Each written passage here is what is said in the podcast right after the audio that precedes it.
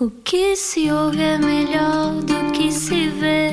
Desliga a TV, era o que faltava. A vida acontece quando anoitecer, era o que faltava. Juntos eu e você. Boa noite, boa viagem com a Rádio Comercial ou Olá, se está em casa. Olá, boa terça-feira. Espero que esteja bem, que esteja ah, com alguma calma e tranquilidade, ainda assim, no meio desta pandemia. Sim, são tempos absurdos a todos os níveis. Eh, ainda bem que existe música para nos fazer sair, ainda bem que a arte nos mantém sãos. Foi isso que aconteceu durante o primeiro confinamento. Espero que agora também sinta isso e que a rádio tenha levado pessoas aí a casa. Já sabe, pode sempre ouvir as conversas do Era o que Faltava. Está tudo em radiocomercial.ol.pt, mas também pode estar tudo no seu telemóvel. Há uma aplicação da Rádio Comercial, descarregue para o seu telefone e depois pode andar pela casa a arrumar a casa, a tentar entreter os miúdos e Sim. ouvir as conversas do Era o que Faltava. Sim, há sempre zonas para conversas melhores, não é? Por exemplo, Marta Crawford. Se calhar vai ter que ouvir fechado na casa de banho para os filhos não ouvirem. Ou uma coisa assim do género. Ou então ponha para ouvir, que é para começar já a ter algumas conversas cedo. Educação sexual Exato. precoce. Boa viagem com a Rádio Comercial. Quem é que temos cá hoje? Explica-nos como se eu tivesse acordado de um coma. Eu vou adaptar aqui um bocadinho de um texto que o nosso convidado escreveu para o nosso site ah, durante o primeiro confinamento. Para além dele, existe um batalhão de profissionais de saúde a dar tudo o que têm todos os dias. Para além dele e dos quatro e meia, existe uma multidão de músicos, bandas, técnicos, produtores, agentes, assessores de imprensa, pessoas e muitas funções incontáveis que por agora não têm nada mais do que memórias e medos. Tiago Nogueira é vocalista dos 4 e meia e é também médico interno e cirurgião torácico. Eh, torácico? Hoje tira a máscara para falar connosco, remotamente, de Coimbra, para o Era o que Faltava. Olá! Tiago. Olá, boa noite, Rui e Ana, Olá. e a todos os ouvintes da Rádio Comercial, obviamente. Olá, Tiago, bem-vindo. Como é que Eh, estás? Como é que estás? Eu estou Exato. ótimo e vocês? Também, também, estamos bem. Também. Dentro, dentro do género, eh, acho que é sempre difícil agora dar uma resposta que seja, que seja aquela coisa do Ah, estou ótimo, porque não é bem isso que se está a passar. Sim, Eh, sim, sempre Tiago, como é que- contextualizando. é. Claro. Como é que está a ser, como é que está a ser a tua vida neste momento? Tu eh, imagino que tenhas tocado muito pouco. Não sei se vais para casa e depois para carpir os dias vais, vais tocando. Como é que tem sido para ti gerir este tempo? Tem sido basicamente gasto a trabalhar no hospital, no meu caso no Instituto Português de Oncologia. Eh, e sim, obviamente, quando chego a casa, se tiver a oportunidade, porque a família também exige o nosso tempo, e bem, eh, aproveito para pegar na guitarra de vez em quando e vamos compondo umas canções, que é aquilo que se pode fazer por agora. Infelizmente, estando a maior parte dos concertos cancelados, eh, já desde há algum tempo, no fundo é aquilo que nos resta é ir fazendo mais canções e esperar que venha à luz do dia, do dia que elas realmente podem sair cá para fora e, e tocar as pessoas, esperemos nós. As cirurgias continuam a acontecer, apesar do cenário As cirurgias prioritárias, muito prioritárias e urgentes, continuam a acontecer, apesar de muitas pessoas eh, às vezes estranharem quando as contactamos para, para serem operadas. Eh, dizem, ah, isto em tempo de Covid eu preferia não ir ao hospital. Certo, eh, eu também preferia que não viesse, fosse em qualquer altura do ano, tempo de Covid ou não. Mas há, há uma série de cirurgias que têm que acontecer na mesma, porque, como todos sabemos, eh, apesar do desgaste do Sistema Nacional de Saúde, há muitas patologias que não podem esperar e, portanto, tem-se tentado fazer essa gestão o melhor possível, quer a nível eh, governamental, quer no terreno, para que quem precisa de cirurgias minimamente urgentes não fique sem elas. Oh, Tiago, mas ser cirurgião torácico é- é uma espécie de super-herói, não é? Ao mesmo tempo estares aí. ah, te- te- vocês são Hum. cirurgias Não. de peito aberto? Como é que. Sim não, quer dizer, super-heróis somos todos, todos os que dão o melhor todos os dias. Ah, acho que ser cirurgião torácico é uma profissão como outra qualquer, é aquela que eu aprendi a fazer, é que eu faço.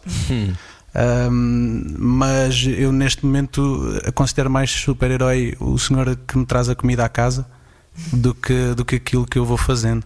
Porque eu corro os mesmos riscos de sempre, sempre estive protegido, continuo a proteger-me e tenho o conhecimento para o fazer. Obviamente que o Covid também entra nas nossas enfermarias e nos nossos, nas nossas equipas e isso vai nos limitando. Ahm, mas, mas sinceramente estou um bocado longe dessa visão de que os médicos ou os cirurgiões ahm, sejam, sejam super-heróis. Não acho que seja nada disso. Acho que cada um tem a, tem a sua função e, e- tem também aquilo que são as suas aptidões e usa o melhor que pode. E acho que quando nós fazemos aquilo que, para o qual fomos talhados e, e que gostamos de fazer, hum. por um lado todos podemos ser artistas no que fazemos e por outro lado também todos podemos ser super-heróis. Ah, isso é muito interessante. Então somos talhados para alguma coisa, Tiago Nogueira? Não tenho dúvidas disso. Ah, é? Quando é que percebeste que eras talhado para, para abrir os peitos das pessoas? Seja pela música, seja com bisturi? Pois, isso posto dessa forma um, torna-se um bocado menos poético, não é? Uh, sim, eu, eu, não sei se houve um momento em que eu me tivesse apercebido claramente, uh, embora eu tenha chegado a estar. Uh, a estar, não, a, estudar humanidades. Eu, eu, entrei no quarto agrupamento, quando, na altura em que eram quatro agrupamentos no secundário, uhum. e estava convencido que ia ser professor de português. Uhum. E é muito curioso que na altura o meu pai ficou um bocado desapontado, acho eu porque ele via em mim qualidades que achava que, que, seriam boas no médico, achava que eu, que eu era uma pessoa que, que, decorava coisas com facilidade, que integrava a informação com facilidade e que, acima de tudo, tinha alguma empatia no contacto e que isso também era importante, essas, essas qualidades humanas, digamos assim. Eh, eu não via nada disso e achei que daria muito melhor professor português do que médico. E fui, fui assim um bocadinho à experiência e ao fim de uns meses acabei por mudar e mudei para o agrupamento de ciências e nessa altura eh, decidi seguir aquilo que era o feeling do meu pai, até porque na área de ciências também não havia assim nada que eu gostasse mais do que a medicina, uhum. e foi aí que decidi ser médico. Foi assim uma, um momento de viragem. Por contrário, a minha mãe achava que eu devia ser músico, porque achava que eu cantava muito bem e que tinha muita pena de eu nunca ter ido para o conservatório. E cantas? Uh, ah, muito obrigado. Vocês estragam-me com mimos, isso assim é, não vai dar. É, é sempre que alguém diga de Coimbra, nós somos excessivamente simpáticos. É uma coisa ah, que fazem muito bem, fazem muito bem. Acho bem que tratem bem as pessoas de Coimbra. Claro, claro. E, e é curioso, a minha mãe eh, queria muito que eu, que eu fosse hum, músico, o meu pai queria que eu fosse médico e eu queria ser professor português. Curiosamente, hoje sou médico e músico. Uh, portanto, eles, não sei como, mas os pais têm um feeling qualquer muito especial sobre os filhos e os meus normalmente estão muito certos acerca de mim. Hum. É, é, claro que foi uma coisa um bocado casual, mas foi-se construindo. Hum. Uh, depois, na faculdade, obviamente que contactei com as várias especialidades e, e como eu sou uma pessoa com pouca paciência para esperar, confesso, uhum. uh, acabei por escolher uma especialidade onde sinto que a minha atividade e a minha ação têm, digamos, um, um impacto mais rápido nas pessoas. A cirurgia tem esse condão, não é? A pessoa entra com um problema e se tudo correr bem no final da cirurgia, eu criei-lhe muitos outros problemas, mas mais pequeninos do que ela trazia. e aquele que ela trazia, uh, em princípio, fica tratado. Olha, se tudo é preciso, correr bem. É preciso uma enorme stamina, não é? Aquela capacidade de, de aguentar, porque às vezes há cirurgias que duram o quê? 6 horas, 8 horas, 10 horas? Há tudo. Eu costumo dizer que antes de ir para a cirurgia a gente come bem e vai à casa de banho. Não sabe o que é que vai acontecer. Um, felizmente em cirurgia torácica, e no meu caso é mais cirurgia pulmonar, Uh, normalmente, como são coisas programadas, não demoram assim muito mais do que duas, três horas. Hum. Mas ao longo do meu percurso também contactei muito com a cirurgia cardíaca e na altura havia transplantes eh, cardíacos e havia cirurgias que às vezes complicavam e podiam-se arrastar 8, 9 horas se fosse necessário. Então tu mais do que outra pessoa saberás como por dentro somos todos iguais. Bem, uns mais doentes que os outros, uhum. infelizmente. Uh, mas sim, somos todos iguais, uh, somos todos xixa e osso. Uhum. E, e, somos extremamente frágeis. Isso é que é. Frágeis e ao mesmo tempo muito resistentes. Eu sei que isto parece um paradoxo, mas uh, somos frágeis no sentido em que estamos todos muito suscetíveis a, a coisas mínimas, uhum. do ponto de vista, sobretudo, emocional, mental. E, e, acho que estes últimos tempos têm sido uma prova cabal disso mesmo. Mas ao mesmo tempo somos incrivelmente resistentes todos. Uhum. Do ponto de vista físico somos. Eh, as cirurgias também são uma agressão tremenda e no entanto as pessoas aguentam-se ali firmes. Uhum. Uh, e ao mesmo tempo estamos aqui muito capacitados e cada vez mais para levar porrada. Sim, abrir o peito. E temos aguentado que nem gente grande. Era isso que eu ia dizer. Aliás, há muitos profissionais de saúde que ouvem este programa e obrigado por, por ouvirem, era o que faltava. Um, uma das questões que eu acho que, que é mais uh, premente e que será premente nos próximos tempos é um, aquilo que será uh, depois, quando isto tudo acalmar, eventualmente acreditamos que um dia isto tudo acalme, uh, que será os, as sequelas que ficam é?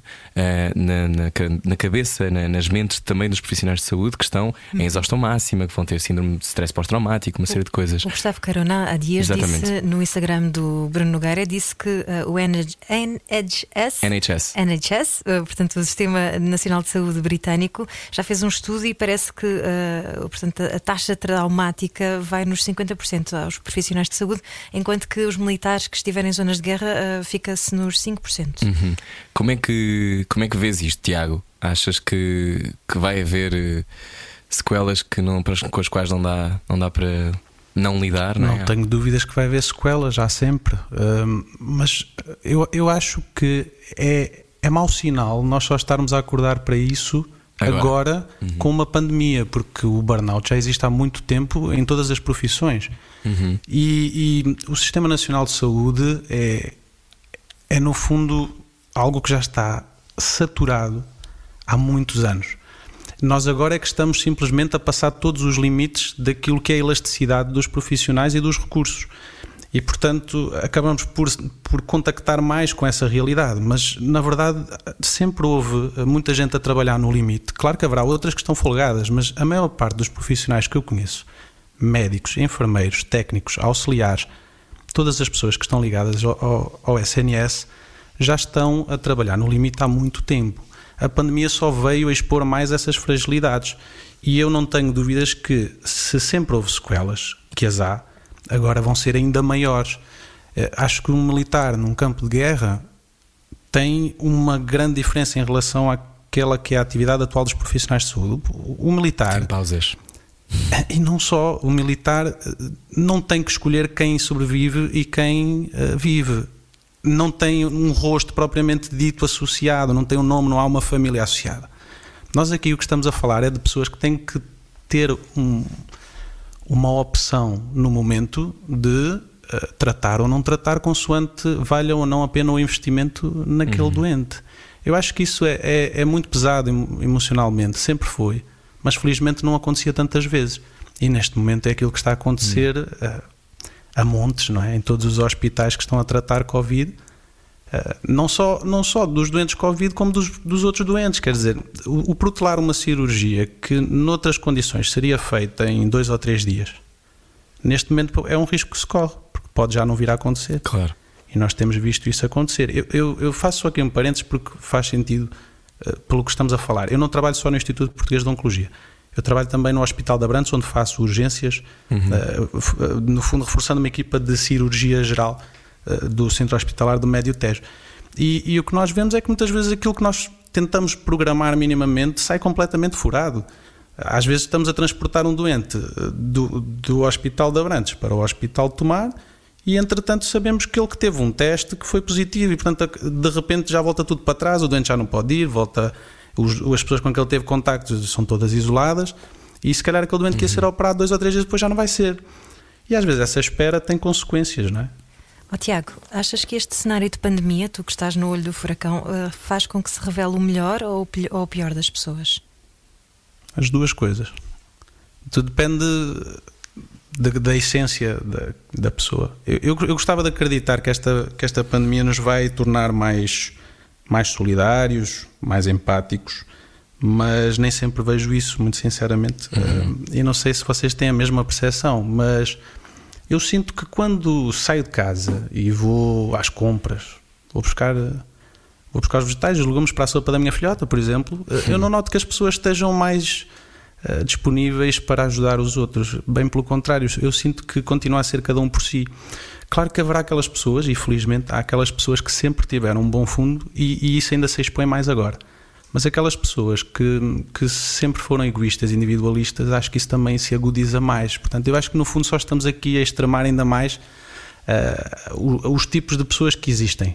Estamos a, a- a agudizar aquilo que já era o perfil da pessoa. Hum, sabes que eu concordo contigo. Eu acho que também há uma, aqui uma questão de sobrevivência, não é? Eu acho que muitas pessoas eh, nunca tiveram que pensar seriamente o que, quem são num cenário extremo.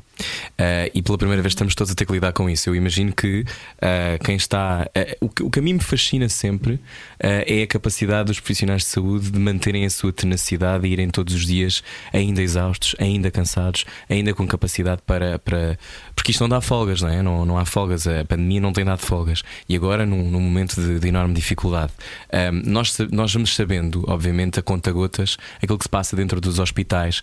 Dizia também o Gustavo Carona que era bom se, os, se as paredes dos hospitais fossem transparentes, porque assim conseguimos ver as confusões que se passam lá dentro e como é tão difícil. Um, da tua experiência, um, o que é que falta neste momento, Tiago? Como é que a sociedade civil pode ajudar para além de ficar em casa? Eu acho que essa é a única forma que, que as pessoas têm neste momento de ajudar. Uhum. O resto, felizmente, vai havendo. Acho que houve alguma falta de planeamento, obviamente. Sabendo que os recursos que eram tão curtos, uhum. acho que se podiam ter tomado outras opções. Mas essas não dependem de nós, nós, população geral. E agora estou-me a incluir do lado da população e não do lado dos profissionais de saúde. Os profissionais de saúde só precisam da, da compreensão das pessoas que, se seguirem as regras que estão uhum. estipuladas, já é uma ajuda enorme. E se conseguirem manter-se livre de contactos, melhor ainda, obviamente. Uhum. Estamos a conversar com o Tiago Nogueira, que é médico e também vocalista dos 4 e meia. Um, escreveste também há pouco tempo Os Palcos Estão em Silêncio, as Enfermarias em Alvoroço. Um, quando é que foi o vosso último concerto, Tiago? 4 de dezembro. No campo, campo pequeno. pequeno. No campo pequeno. Ah, Como sim. é que foi? Foi saber foi que. maravilhoso. Saber, que era saber que não voltariam a fazer tão cedo, se calhar, não é? Como é, qual Sim, foi a sensação? Nessa altura penso que não tínhamos perspectivas de ter nenhum concerto tão cedo. Sei que está, obviamente, e continua agendado para 26 de fevereiro em Beja. Esperemos que venha a acontecer, obviamente, no Teatro uhum. Pax Julia. Mas na altura marcou ali um, um momento muito importante, porque já não tínhamos concertos uh, relativamente grandes, digamos assim, desde há meses. E já não íamos a Lisboa há mais de um ano e este concerto em, em, específico estava integrado num festival, que era o Santa Casa 2020, onde havia 20 concertos em Lisboa, 20 concertos no Porto, e nós não tínhamos muito bem a percepção de como correria as vendas de bilhetes, se as pessoas iriam aderir ou não, atendendo uhum. a, a, toda a, a instabilidade que, que, existe. E a verdade é que o, o nosso concerto esgotou. E isso para nós foi uma, um sinal absolutamente incrível de que as pessoas que nos seguem confiam na nossa, na nossa opinião, não é? Porque, hum. obviamente, que têm medo mas se veem que os 4 e meia, que são 6 e que ainda por cima têm 3 médicos, aceitaram estar presentes. é o melhor uh, cartão de visita possível. Não é?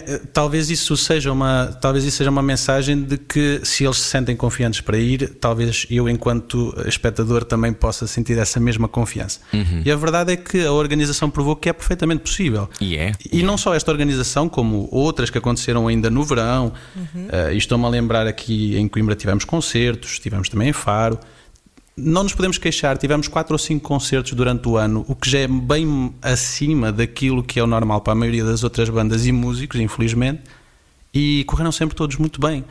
As coisas estavam muito bem organizadas. Agora, pronto, obviamente que neste momento temos que reajustar tudo eh, e, e são essas as indicações que vêm de cima e nós respeitamos-las, obviamente. Quem somos nós para as questionar? Tiago, Mas... Só... Desculpa. Sim, Ana diz. Não, eh, continua, conclui. Eu, já não sei o que ia dizer. Pronto, desculpa. Eu tenho um descarrilamento de ideias muito fácil. Não, é um déficit de atenção. eu ia pedir-te só para recuares um bocadinho no tempo, porque nós sabemos que estás agora a, a lançar, ou, ou melhor, lançaram há pouco tempo o segundo álbum que se chama O Tempo Vai Esperar curiosamente parece assim um título premonitório no ano em que é lançado, em 2020, não é? Assim, uma pausa na, na vida. Uh, mas uh, vocês começam em Coimbra, isto numa altura em que já todos trabalhavam, já, já todos eram profissionais, não é? E, e como é que é formar uma banda assim, uh, num tempo em que se calhar já tem uma vida talhada? Acho que só podia acontecer como aconteceu, que foi primeiro acaso. Uhum. o único que não trabalhava era o Ricardo. O Ricardo estava a acabar o curso de medicina ainda na altura. Todos os outros, os outros cinco, eh, já, já estávamos a trabalhar. E, e no fundo o que aconteceu foi que a minha irmã eh, era bailarina aqui de uma, de uma escola de, de dança de Coimbra e, e tinham-se apurado para representar Portugal. Já não me lembro exatamente em que país, mas como quase tudo o que é cultura, não havia apoios para poderem viajar.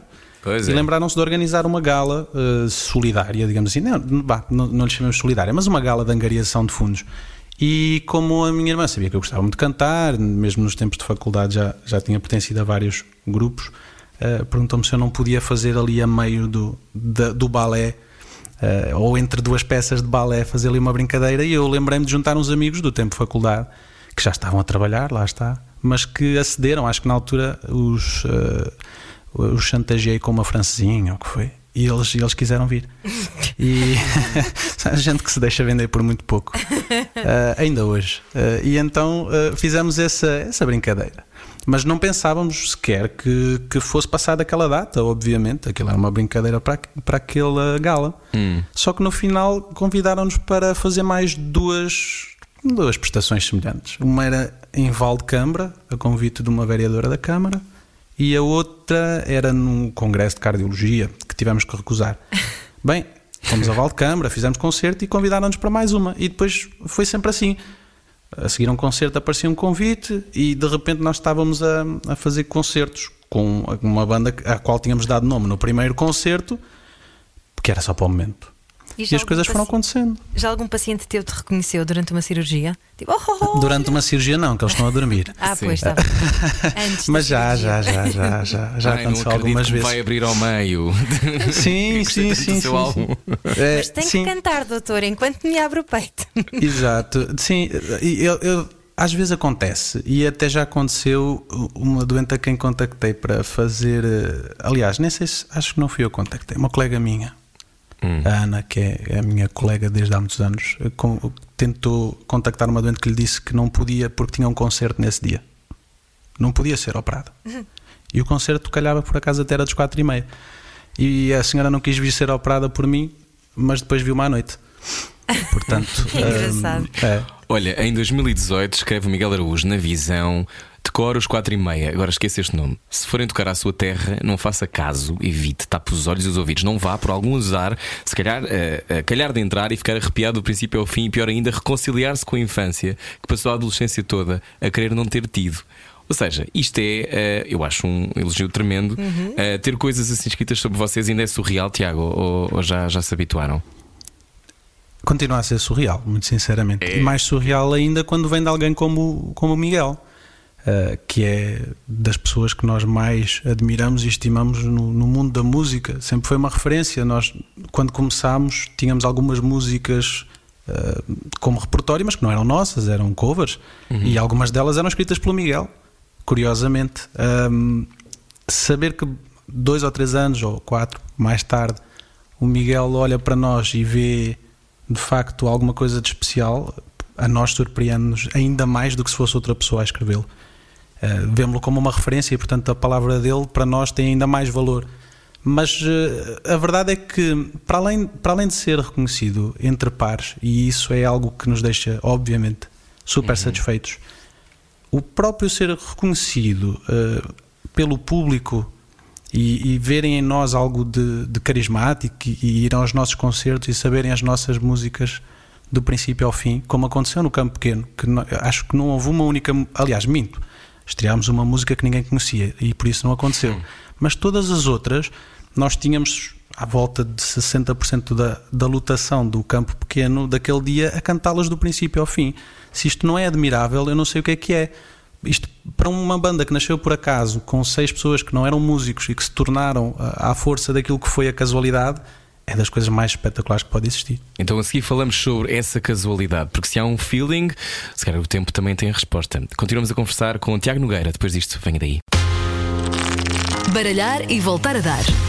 Era o que faltava na Rádio Comercial. O tempo vai esperar uma das músicas de uh, Os 4 e meia. Hoje estamos a conversar com o Tiago Nogueira. Gosto muito desta música, Tiago, fica já a saber. Uh, muito obrigado. Às vezes, quando a passo na rádio, canto no fim por cima. Desculpa.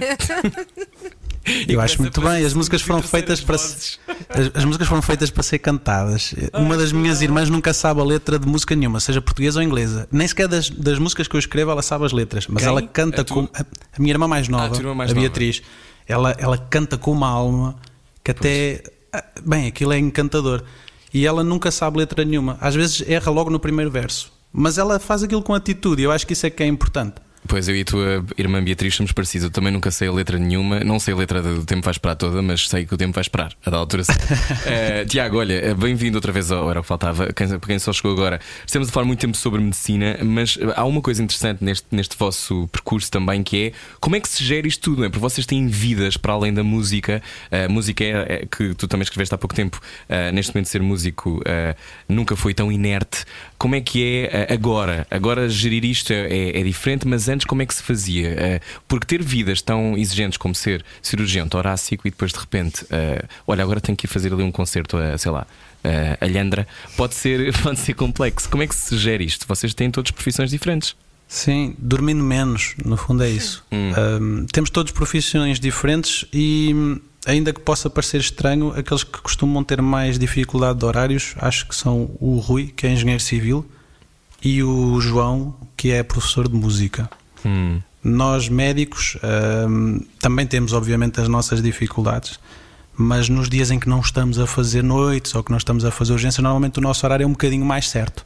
E o deles, às vezes, arrasta-se um bocado. E houve fases realmente aqui há dois, três anos, por exemplo, que os verões eram complexos. Eu lembro-me, por exemplo, de uma segunda-feira trabalhar das sete e meia da manhã até às seis, que era o meu horário normal, às seis arrancar a correr para ir para Mirandela, portanto de Coimbra para Mirandela, chegar aos últimos cinco minutos do teste de som, que foi o que eu apanhei, uh, jantar, começar o concerto à meia-noite, para depois às duas, duas e meia da manhã arrancar de volta, deixar, acho que foi o Ricardo em Viseu, que era onde ele estava a trabalhar, deixar o João em Aveiro e depois vir dormir duas ou três horas para outro dia começar outra vez às sete e meia da manhã. Uh, obviamente que é puxado, não se aguenta muito tempo assim, não. Oh, Tiago, mas isso não pode ser só por carolice, não é? Porque tu já tens uma profissão super exigente, portanto a música de alguma maneira tem que te alimentar. Porquê que tu fazes esse esforço todo uh, que, que, às vezes podes pensar que é inglório, não é? Porque se calhar se vais tocar à meia-noite em Mirandela, eu deduzo que já não haja uh, milhares e milhares de pessoas, talvez já haja um bocadinho menos de pessoas, não é? Mas ainda assim tu tens esse ímpeto. Porquê que ele existe? Porque o tempo não existe. Essa é uma pergunta que a minha família me faz muitas vezes e eu às vezes não tenho resposta muito certa para dar. Eh, mas a verdade é que se houver cinco pessoas em Mirandela que queiram ouvir a nossa música, provavelmente já valeu a pena. Eh, eu sei, eu sei que parece espírito de missão uhum. e, e, se calhar é um, uma missão que só nos diz respeito a nós mesmos. Nós gostamos realmente de, de fazer música e, e, de poder dar concertos. É, é, eu acho que é uma sensação que só, só quando se, se faz algo que é muito nosso, mas que se pode partilhar, uhum. quem passa por essa experiência percebe o que, é que, o que é que eu quero dizer, seja no campo da cultura, do desporto, tudo aquilo que parte daquilo que é uma ideia original uh, e, que, e que ganha depois um, uma dimensão que permite ser partilhada seja para ser partilhada com duas pessoas, seja para ser com duas mil ou vinte mil, ganha uma, um valor completamente diferente e, e alimenta-nos espiritualmente de uma forma muito bonita. Uhum. Por isso, uh, sim, existe um, um, certo espírito de missão no meio disto tudo e de, de satisfação pessoal muito grande. Uhum. Claro que há dias melhores, há dias piores, há dias em que os concertos não correm tão bem, mas isso acontece em todas as, as coisas da nossa vida. Há dias em que também não estamos tão bem em casa, há dias que também não estamos tão bem no trabalho. Faz parte. Nesta altura, tu, como disseste, tens uma profissão, não é? Tens um plano, uh, vamos chamar-lhe um plano A, embora os quatro e meio também sejam naturalmente um plano A, mas como escreveste há, aqui há tempos, há uma multidão de músicos, bandas, técnicos, produtores, agentes, uh, enfim, imensa gente que está neste momento sem ter o que fazer, não é? Não podem dar concertos, isto... E sem soluções. E sem soluções, exatamente. O que, o que é que tu achas que. Como é que o setor está a reagir? Uh, o que é que se pode fazer para ajudar, além do incentivo que a Ministra da Cultura já anunciou? A mim não me compete arranjar soluções para, para esse tipo de problemas, obviamente. O que eu noto e o que eu vejo, eh, sobretudo dentro daquilo que são que é a nossa estrutura, eh, vejo muito desânimo, obviamente. Nós temos técnicos, pessoas que até tiraram cursos superiores de, de grau de especificidade muito alto. Temos gente que estudou aeronáutica e que se dedicou uh, neste momento a ser técnico de luzes por missão, porque gosta, porque é algo em que se sentia bom e gosta de o fazer. E de repente uh, tiramos o tapete debaixo dos pés dessa gente, que é escolheram uma profissão que não lhes dá segurança nenhuma quando, quando as coisas começam a apertar. E obviamente que o desânimo instala-se e as pessoas começam a pensar em desistir e, uhum. e escolher outras profissões. E, e, alguns dos nossos técnicos, obviamente, já nos falaram dessa possibilidade de, de deixar de o serem. Nós temos procurado, dentro daquilo que são as nossas possibilidades, obviamente, segurar essa equipa, porque os estimamos muito e porque eles são realmente muito bons. Aproveito para deixar aqui um grande abraço aos nossos técnicos, não só aos que trabalham connosco agora, como aos que sempre foram trabalhando, ainda que pontualmente. Mas torna-se difícil gerir essas emoções, obviamente. Uhum. E eu calculo que nas outras estruturas de todos os outros músicos e bandas uh, e em todas as áreas da cultura uh, deve estar a passar-se mais ou menos o mesmo. Agora, qual a solução? Eu sinceramente não a tenho.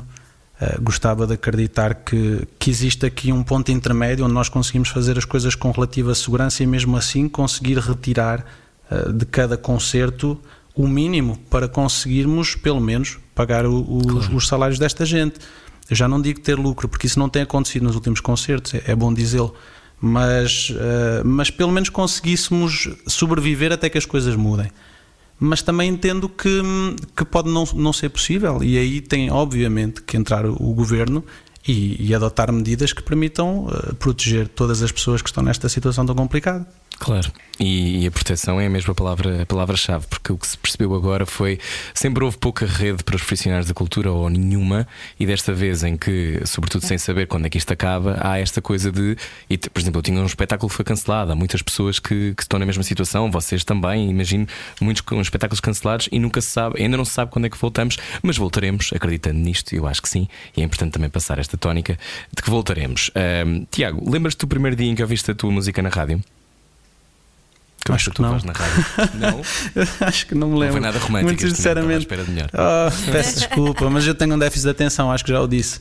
É, eu não, Ouviste, estavas, estavas preocupado com alguma coisa na estrada e não reparaste? É possível. Eu, eu sei que. Hum, o meu pai, o meu pai mandou-me uma mensagem. Eu lembro-me que a primeira vez que nós passámos, e na rádio comercial em concreto, não sei se foi a Isso primeira vez que passámos na.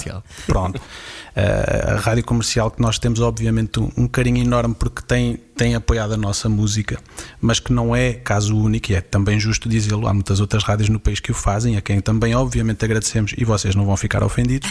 Não, não, mas gostamos uh, mais de nós. obviamente, uh, se eu não gostar de mim, quem gostará, não é? Lá está. Ah, por acaso são muitos milhões. Sim, continua. Sim. Uh, dizia eu brincar, que a primeira vez que eu soube que tínhamos passado na rádio, eu não estava a ouvir e alguém me disse, e, e tenho ideia que foi o meu pai que me mandou mensagem a dizer: Olha, a vossa música passou na rádio. E eu puxei a emissão atrás, salvo erro. Portanto, a primeira vez que eu me ouvi, uh, tive que ir buscar, uh, buscar a, a, a, emissão a online, puxar atrás e ouvir e dizer: Olha, realmente passámos, espetacular. Olha, e, e como é que é gerir seis pessoas numa banda? Como é que não há gestão possível, vocês não, alguém acredita bem. nisso. vocês têm todos mais ou menos a mesma idade, não é? Um, e Sim, por aí mais razoavelmente. Ou, menos, parecemos, parecemos todos da mesma idade. Entre os, 20, os, os, os mais velhos. É? Mais os mais velhos estão bem estimados. Uh, o ah, Pedro okay. é o mais velho, mas está muito bem tratado porque ele trabalha muito pouco. Uhum. E o Ricardo está um bocadinho desgastado, apesar de ser o mais novo. Mas será Coimbra que conserva? Como é que, como é que vês isto? Por acaso eu acho que Coimbra não conserva grande coisa. Não. não, acho, acho que Coimbra faz-nos faz -nos perder alguns anos de. Quer dizer, não digo perder, mas faz-nos parecer mais velhos. Mas ganha-se ganha em vivência, obviamente. Tem a, ver com, tem a ver com o peso da cidade, tem a ver com o É, é o peso histórico, é, é sobretudo isso. Sim, dá muita escoliose, o peso histórico, sabemos. Tiago Nogueira, ehm, uma das coisas que vocês dizem é que a luta contra o tempo é absolutamente titânica. Já fizeste as pazes com o tempo? É um aliado ou é um inimigo? Acho que será sempre um inimigo, infelizmente. Então. Uh, o, o, tempo tem sido uh, talvez o tema que nós temos usado mais vezes para, para compor. E, e, tem muito, obviamente, a ver com, com esta condição que nós temos de ter duas profissões, ter que gerir tudo da melhor forma. O tempo não estica, infelizmente, tomáramos nós. E, e nós gostávamos de fazer tanta coisa, temos tantas coisas por explorar no mundo da música que nunca haverá tempo. Acho que era o Fernando Pessoa que dizia que já não vai ter tempo de vida para ler todos os livros que, uhum. que queria ler. E nós estamos um bocado assim. Somos seis, temos gostos muito diferentes, temos projetos uh, ou, ou, ideias de projeto muito diferentes dentro da própria banda. E não sei se vamos conseguir explorar isto tudo, porque a vida não nos tem dado tréguas, não é? E não tem havido tempo para, para fazer isso tudo. Torna-se difícil marcar ensaios, torna-se difícil eh, aceitar os concertos nas datas em que nos propõem. Eu acho que a maior parte dos produtores já, deve ter chamado nomes aos quatro e meia muitas vezes porque propõem uma data e depois a nossa agência deve dizer: epá, nessa data não, mas se for um dia ao lado, talvez já dê.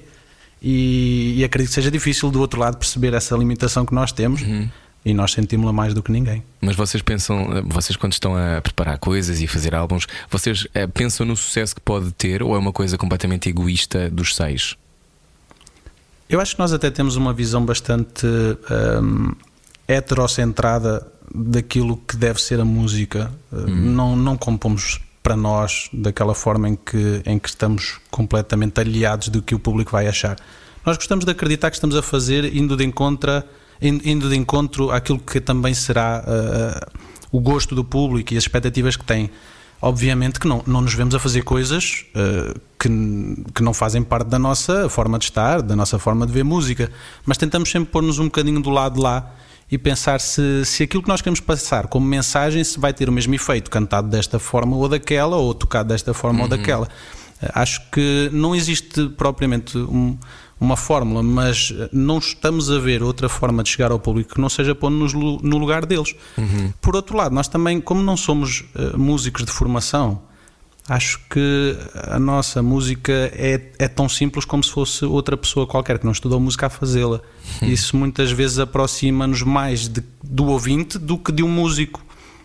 E acho que muitas vezes eh, é essa simplicidade que faz com que o processo depois também se torne muito mais direto. E assim se gera comunidade. Estamos a conversar com o Tiago Nogueira, a seguir continuamos. Venha daí. Sensibilidade e bom senso. Só que não. Era o que faltava. Na Rádio Comercial. Juntos eu e você. Boa viagem com a Rádio Comercial, chamam-se 4 e meia, mas são 6. Hoje conversamos com o Tiago Nogueira, segundo álbum. Ah, vocês, o segundo álbum foi uma dor ou não? Ah, de- Uma dor, porquê? Porque às vezes o segundo álbum, o segundo livro, o segundo filme, o segundo documentário, Ana Martins. Dizem que é sempre o mais difícil, é é? verdade. É o segundo é Sim, mas quando, quando filho. o prim... pois, eu percebo, mas quando, Eu quando o primeiro. difícil. Mas isso aconteceu com algum de vós? Uf. Agora estão a Eu não, assustar-me. eu não tenho filhos eh, Eu e só tenho, fiz e uma sim. série. E, Ah, os é? programa- e os programas é assim: os programas, porque nós já fizemos milhares de programas, mas tens esta coisa de eh, o segundo programa pode ser mais difícil, mas depois, como nós fazemos muitos, isto depois deixa de ser um problema. Mas para, para, para quem é artista, secu- há esta lógica do segundo álbum. Para vocês isso não aconteceu. Em Coimbra é tudo Não aconteceu porque o primeiro não era grande coisa, portanto a margem de progressão a margem de progressão era muito grande. Não, nós não, não mudámos também assim muito. Acho que, acho que eh, a vantagem foi não mudarmos muito a nossa forma de fazer música. Aquilo que nós tentámos mudar foi sobretudo a forma de a produzir. Eh, em termos João de, de letras, de temas, sim, juntámos ao João Só, que é uma ótima companhia, Uhum. apesar de se chamar Só. Ele gosta de companhia, ele é uma pessoa muito sociável. Um grande abraço para ele. Foi? Foi, Foi, já foi. muito. Nossa, no Um beijinho início, para ele. E ele é super Neste- ouvinte deste programa. Um beijinho para ele. Beijinhos. Neste momento já não me parece assim tão elogioso o convite que me fizeram. Mas pronto, tudo Ah, bem. Pronto. Já chegas um Estou a brincar, estou a brincar. um bocado mais tarde. É, pronto, tudo bem. Eu não vou ficar triste. Uh, sim, no fundo foi isso. Nós, nós sabíamos que a nossa música tinha um, tem um cunho muito, muito específico É, e nós temos há uma ligação muito forte aos sons mais, mais tradicionais e à música mais tradicional. E queríamos, de certa forma, distanciar-nos um bocadinho disso sem estar a perder, obviamente, o núcleo. E, e achámos que precisávamos de alguém externamente à banda que pudesse dar opiniões, que nos dissesse: olha, não façam assim, façam de outra maneira. E, e ainda por cima, nós somos uh, pessoas que, como já falámos aqui, não somos músicos e, portanto, ter o know-how de alguém que já anda na música há muito tempo seria sempre benéfico. E acho que foi isso que, que foi o principal acrescento e a principal diferença do primeiro para o segundo álbum e que também nos retirou alguma pressão, porque no fundo canalizámos a responsabilidade de fazer algo melhor do que o primeiro álbum para uma pessoa que não éramos nós próprios. Portanto, fomos espertos, acho eu. Não, se isto correr mal, se isto correr mal, a culpa não é nossa. E aí empurrámos para o João. Tiago, tu aqui há uns tempos escreveste um artigo que eu já citei no início desta conversa, um artigo para o nosso site, radiocomercial.ol.pt, em que falavas sobre esta nova realidade e em que dizes: é certo que a música não cura, não trava a morte, essa função cabe às equipas de saúde, mas a música aponta sentidos, confere significados e aconchega a alma. Quando é que tu percebeste que a música salva? A música salvou-me de ser operado ainda eu era pequeno. Acho que está tudo dito aqui logo, mas eu vou explicar a história. Ok. A minha mãe estava convencidíssima de que eu era surdo, porque lá está, eu, já devia ter um déficit de atenção em pequeno e costumava estar a brincar e a minha mãe chamava-me e eu não respondia. E ela ficava muito triste a achar que, hum, que eu que era, que era surdo. E então um dia entrou num autocarro e calha de vir o doutor Adolfo Rocha, que é Miguel Torga. Estava no mesmo autocarro e era otorrino. E a minha mãe, com toda a lata do mundo, chega-se ao pé do Miguel Torga e diz: Olha, desculpe, ah, eu acho que o meu filho é, é surdo. Já falei com, com uns senhores médicos aqui em Coimbra, que são otorrinos, que dizem que ele que deveria ser operado. E será que eu podia ir a uma consulta sua? E o Miguel Torga disse à minha mãe: Olha, o seu filho canta. Ela disse: Canta. E ele disse: E canta bem. Ela disse: Canta, até canta muito bem. Ele disse: Então não é surdo, minha senhora, não se preocupe. Nesse momento, a música salvou-me, porque eu podia ter sido operado, sem necessidade. Mas a música salva de muitas outras maneiras, não tenho qualquer dúvida disso. E, e sobretudo, aponta sentidos, estou convencido. Uh, nós temos tido algumas experiências muito enriquecedoras e, sobretudo, aconchegantes para o coração de pessoas que veem na nossa música a sua própria história de vida. E acredito que isto aconteça com muitos músicos, mas inclusivamente já tivemos pessoas que pediram uh, os seus amores em casamento durante concertos nossos. Acho que isso Yeah. mostra um sentimento de, de partilha tão grande que se a música não, não consegue chegar a, essas, a esses momentos, não sei se é vivida da forma mais, mais correta.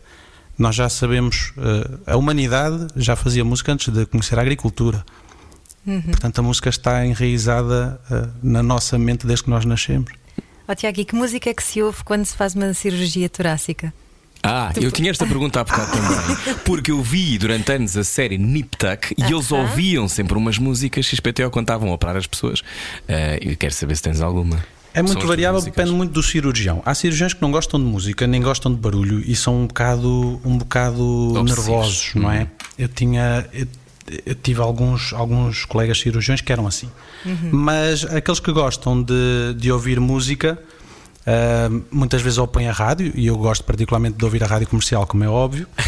Ah, mas como não sou sempre eu a mandar e também gosto que as pessoas que estejam à volta estejam à vontade, também deixo escolher. Muitas vezes põem listas do Spotify. Um, o meu, o meu chefe gosta de ouvir ABBA. Eu também gosto, também gosto muito. Dancing Queen enquanto abre o peito de alguém. A minha antiga orientação. Sim, sim, sim, sim.